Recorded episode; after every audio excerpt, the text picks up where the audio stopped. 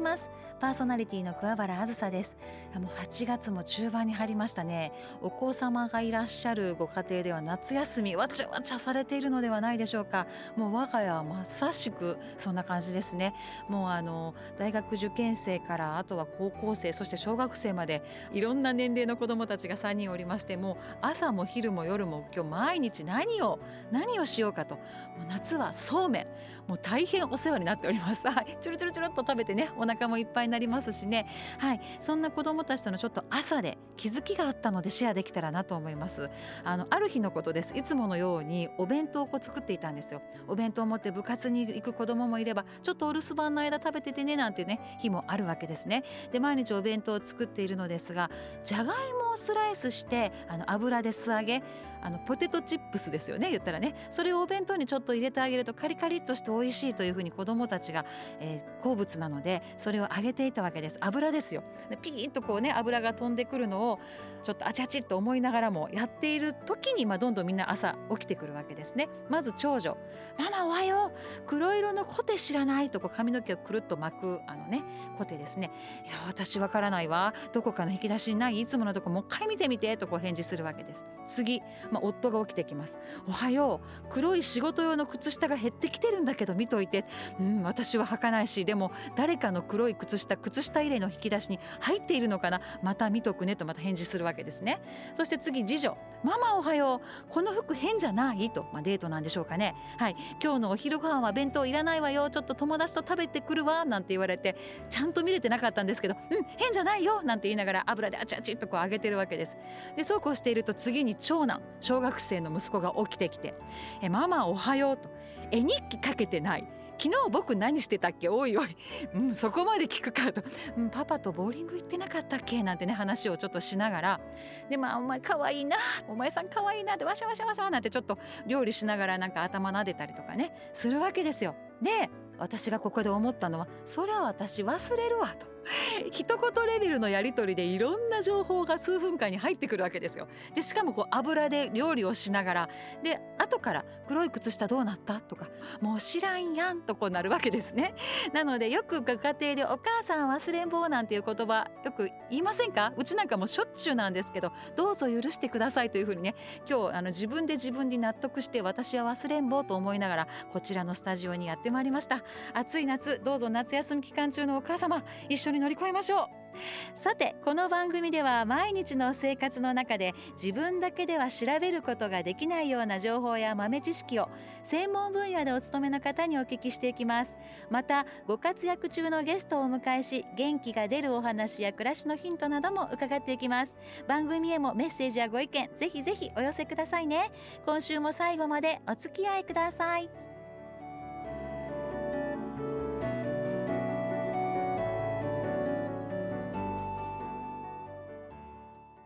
番組へのメッセージをお待ちしております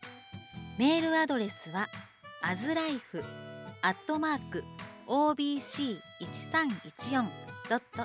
aslife.obc1314.co.jp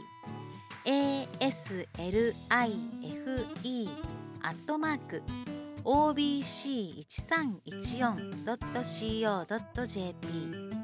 お手紙は郵便番号552-8501ラジオ大阪桑原あずさのアズライフまでたくさんのお声をお待ちしていますアズ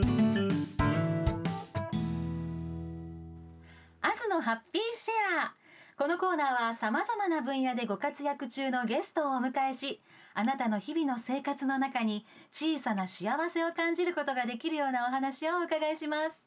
今週のゲストは株式会社電光石火代表取締役竹永敦さんをお迎えしていますよろしくお願いしますよろしくお願いします。はい竹永敦さんこちらの株式会社電光石火というのはどんな会社なんでしょうかこれ電光と電気に 光そしはて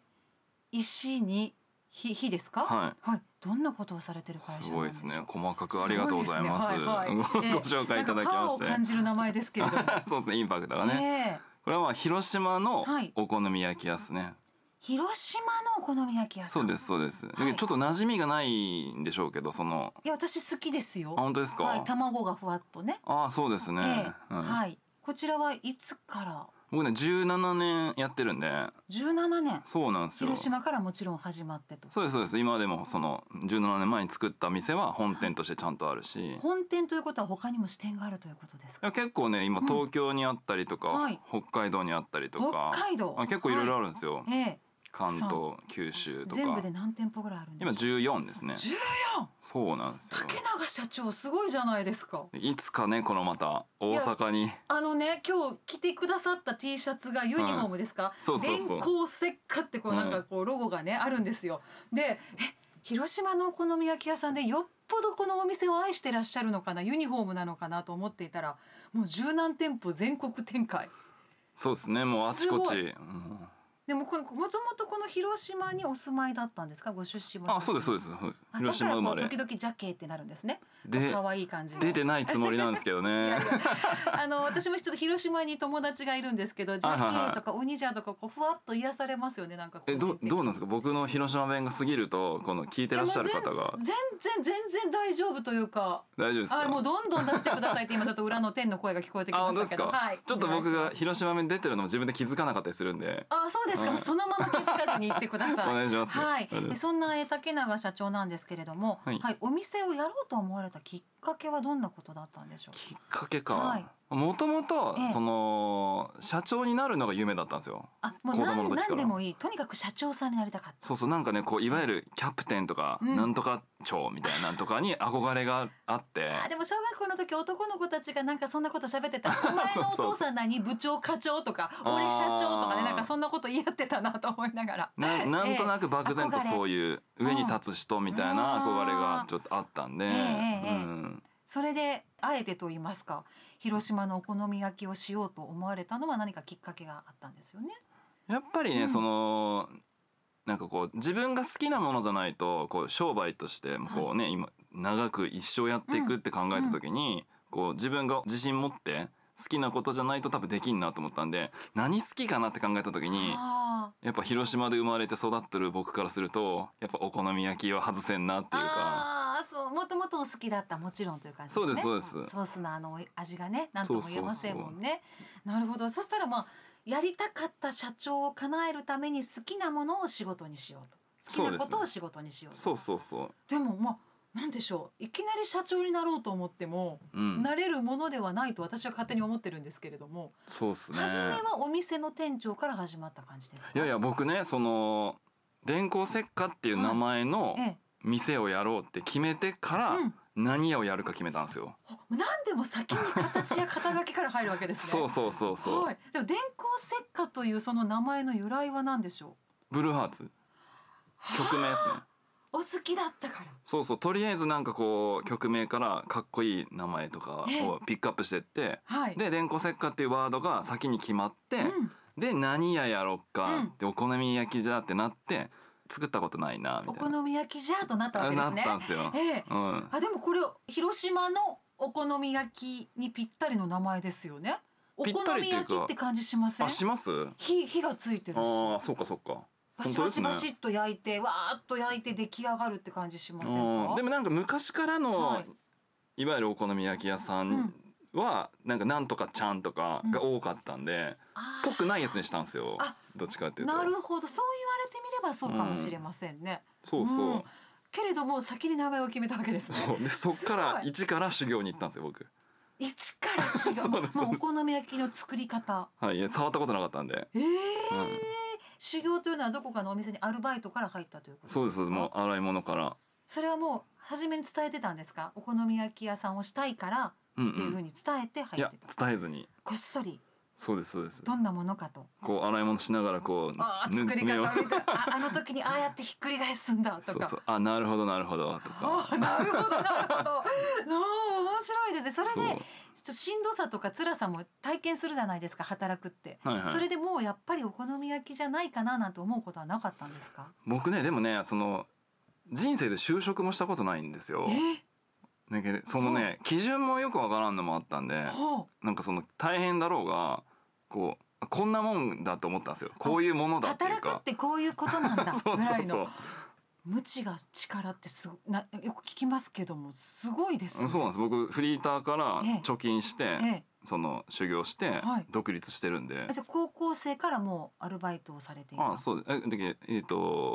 お好み焼き屋で働いたのはもう二十歳過ぎてま二した十け歳過ぎどてから。で23で独立してるんで僕、はいそれまで一回もその会社員したことなくていまだにえでもそれで十何何店舗もう全国展開に結果になりましたねそのなんていうんでしょう経営のノウハウといいますかそれはそういうのはまた学ばれに行かれたんですかもう一からですねいやさあ分からんまま独立したの部分もあるしでも苦手ななんかご教科をこう勉強してなんかこうやっていくっていうよりも何もかもが好きやりたいってことに特化してうんうん合わせて勉強されたら今が結果になったと。そうですねなんかあんまりある意味その型にはまってないと思うんですよ、うんうんうんうんこういうことはね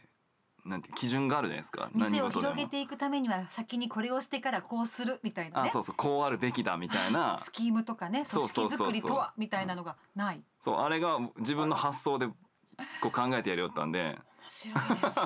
で詳しい人からすると「えそれって全然間違ってるよ」と か「そういう考え方じゃ厳しいよ」とか も言われたこともあるんですけど。えでもこうやった方が面白くないですかみたいなのが結構あったんでもう自分らしくというかもう前もやってみようかなみたいなのはあったんでけど出てきてしまった。そうです発想は大事にしてましたはあイメねージとこう竹永流って感じですね。どっちかというとそうですねオリジナル経営術みたいな。そうそういわゆるだけそのそういう教科書といううか、んその本とか見ながら作っても、うんそこ答えがそこに書いてあるイコールそれっぽい店になってくじゃないですかで。もともとの先駆者がいらっしゃってそれと同じことをしてるみたいになっていきますよそうね。そう、その方々は成功者なんでしょうけど、はいそれをやったところでうん多分僕らが、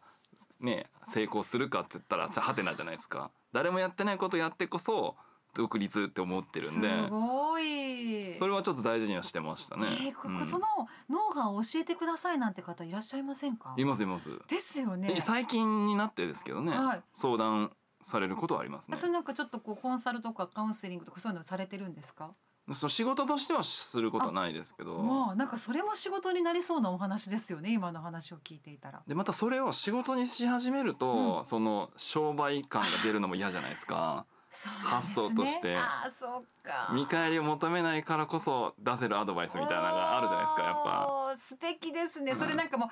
今の現役のお仕事が充実しているからこそ言えることですよね、まあまあまあそうですよね、うんうん、やっぱりこうギリギリ会社がねうんうん倒産しそうなタイミングも何回もあったし、やっぱ今まであそうすかまあコロナとかも大変な時期でしたいね食べ物ですしねもう大事ですよ あの頃だったら言えてないセリフとかもやっぱあるじゃないですか、うんうんうんでもそういうねいい時も悪い時もあってこそ今がやっぱあるんで今だったらこういうこと言えるかなみたいなのはこうあいうんなんかこう新しくやる経営者さんとかにはなんかパス出せたらなと思うんですねい。やその好奇心旺盛で何でもこうこうなりたいああやりたいってなってこう突き進んでいらっしゃるじゃないですか、はいはいはい今後こんなことやりたいなんていうのはあるんですかチャレンジし結たいこ構とそうですね夢はひいくらでもあるんであらなんかその無理してうん違う畑に手を出すべきじゃないっていうのもあるんですけど、うんうんうんあくまでお好み焼き屋っていうのが軸にある上で、いなんかそれをこう広げてったりとか、うんこうね世に伝えていけるような関連の仕事とかはしていきたいなと思うんですけど、あー面白いですね、いやあの YouTube チャンネルとかいろいろ配信もされてるんですよねそうなんですうよ、んうんいろいろ好き何勝で手検索したらどうやって出てきますか あ電光石火チャンネルっていうのがやっ ぱある電んだよ。光石火チャンネルではもいぜひ検索してもらったらぜひぜひそれそれこそその経営戦略語ったりとかもしてますしおーなんか全然関係なくただもうノリではいゲスト呼んで、うんあのたただ喋って飲みながら喋るとかいころいのろねゆるい広島弁の喋り方ですけどゲスト見たらえっていうような人出てますよね 結構出てますね ちょっとねちょっと見ようかなと思っておっとみたいなね 結構言われますこの人と喋ってるんだみたいな、うん、よくね言われるのはやっぱり、はいあのキャスティングでどうやってやるんって言われるんで本すけど当にそれも謎謎というか謎めいてますよねいそうなんろですいよろ結構つながってって知り合いでしょうねそのね特別何かこうご親戚とかお友達に何かっていうわけでもなく自分で切り開かれていったご縁っていう感じですよね。そうですねだんだんなんか紹介されるとかもやっぱあるしうん人の知り合いというのが増えていくんで、うんうんうんだったらちょっと今度チャンネル出てよみたいなんですごい人に出てもらったりとかはやっぱしてますねあそうなんですね、はいそしてまたいつか大阪でもお店を出したいなんていうねそうですね夢もあるというふうにお聞きしているので楽しみですね。いやもうぜひねいろいろその何やっぱ感覚の違いがあるじゃないですか、はいその辺ももう本当にわからないんで僕はあ私はどっちも大好きなので。本当ですかはい気使ってくれました今 全然あ全然もあ本当でうすかはいどっちも大好きです。むしろいろいはろ教えてください、そのいやい大やこ阪とちいうらこ街そをでございます、ははいい、ありがとうございますなんかたくさんいろいろお聞きしましたぜひね株式会社電光石火または電光石火チャンネルでね検索してみてもらってどこにお店あるんだろうってねちょっと見てみていただきたいなと思います、はい、お願いします、今週は広島のお好み焼き屋さんをされている株式会社電光石火代表取締役竹永敦さんをお迎えしましたありがとうございましたありがとうございました番組へのメッセージをお待ちしておりますメールアドレスは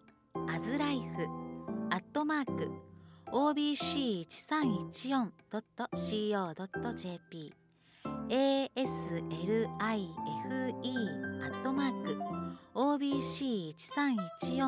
aslife.obc1314.co.jp